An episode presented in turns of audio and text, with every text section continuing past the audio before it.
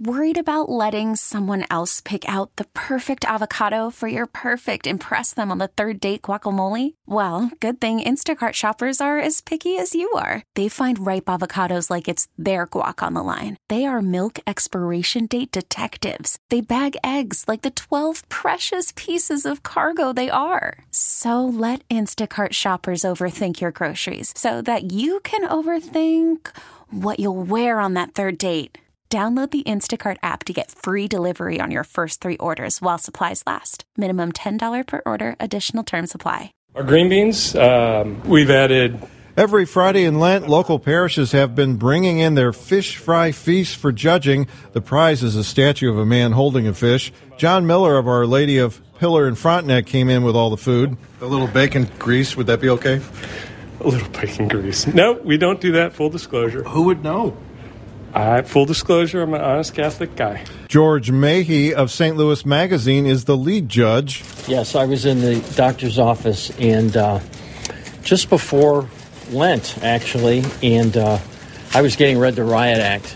Absolutely, positively, no vegetable oil under no circumstances. Your, your veins are like MSD Uh, yeah, needs it was to be bad. sent in. I mean, I was, I was, Yeah. you know, finger pointing. You cannot do this. I was on the edge of my chair saying, "Okay, Yeah. I, I, you know, nothing." They're ready to notify the cemetery Yeah, workers. it, it's they're coming for you unless you stop right now. And I said, "Okay, okay, I got it. I understand." I, And then? the phone was buzzing in my pocket, and so I finally get out into my car. And I, man, boy, that was that was rough in there. So I, I'm picking up my messages, and it was it was Rachel from the from the Dave Glover show saying, uh, "Would you like to judge the fish fry this year again?"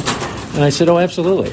Great to be with you guys, but we do this. Obviously. After George and I eat the food in the newsroom, we move into the studio of the Dave Glover Show You are in as our to offer our review. I'll go first. Uh, this reminds me of the Pinewood Derby competition because you know I remember my car was a little blue car that was crudely carved with my Boy Scout knife, and uh, while the other cars with graphite on their wheels from the fathers who worked for McDonnell Douglas were zooming ahead of mine, mine seemed to be going like in reverse shuffle.